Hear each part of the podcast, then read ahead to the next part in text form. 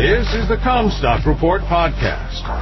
We are strong advocates for the American family farm and your top source for the agriculture markets. And now, here's your host, David Kruse. This is David Kruse with the Commstock Report. The OPEC meeting discussed cutting their collective crude oil output anywhere from 500,000 to 1.5 million barrels per day. Cynics noted that any announced cut may be more on paper than reality because OPEC Plus hasn't even been able to produce what they've already promised, mostly due to Russia's shortfall tied to sanctions. Those sanctions are now scheduled to increase. They have openly declared a goal of getting oil back to $100 a barrel by the end of the year. However, Goldman Sachs says that if somehow they manage to actually cut production a million barrels per day from current levels, crude could easily exceed that $100 a barrel goal. It is said in commodities that the first break doesn't hold, but the US dollar has finally had its first break. Even if the dollar is only pausing for a breather, this break could stimulate a surge in export sales. Along those lines, the Wall Street Journal has echoed a point of noting something that we alluded to a week ago, suggesting the strong dollar might not have as ruinous an impact on exports as markets were dialing in. Mexico has become one of our biggest markets, particularly for corn and pork, for example. The journal notes that the peso has actually gained 2.5% on the dollar this year. Brazil is a major export competitor. The journal echoed our point that Brazilian real has actually gained 7% on the dollar this year after a 4.5% jump on Monday, following a surprisingly strong primary showing by conservative President Bolsonaro. In other noteworthy developments, China has just curbed its exports of cornstarch in a signal that the world's biggest corn importer is apparently worried about local supplies. Cornstarch is commonly used as an ingredient to thicken soups and sauces and for paper products and adhesives. The significance is not so much the volume involved, but the implication that supplies of corn are much tighter than they want to admit.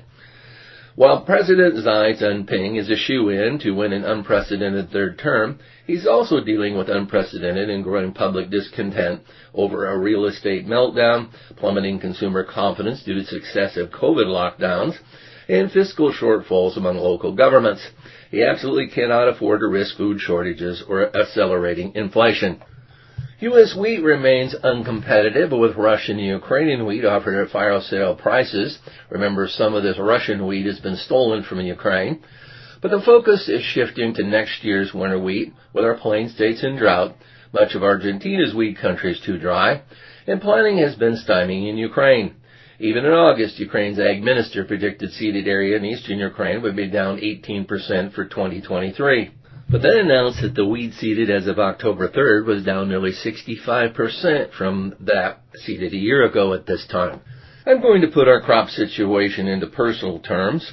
Our extended family has large cattle feeding operations whose primary feed sources are silage and distiller's grain. They typically produce enough corn themselves for earlage. My corn has not been needed by the feedlot and has been going to the local ethanol plant the past few years, but my corn acts as a residual supply in short production years.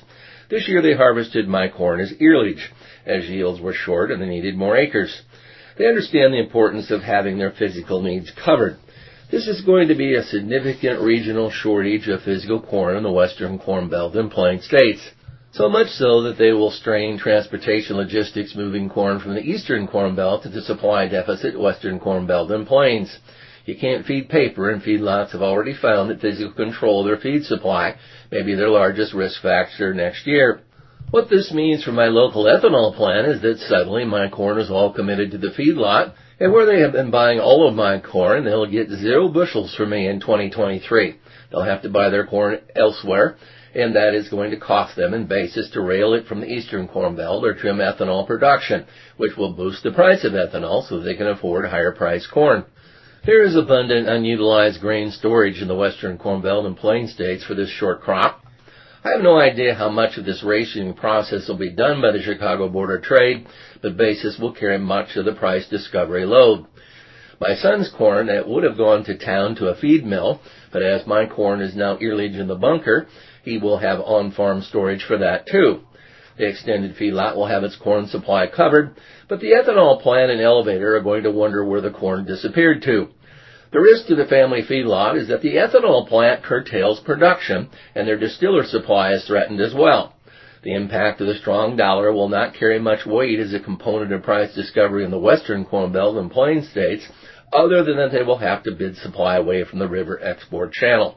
You've been listening to the Commstock Report. For more information on marketing opportunities, contact us at Commstock.com or call 712-227-1110. For a more complete version of the Commstock Report with hedging strategies and trade recommendations, subscribe on our website at Commstock.com or reach out to one of our risk management specialists about how we can help you protect your profits.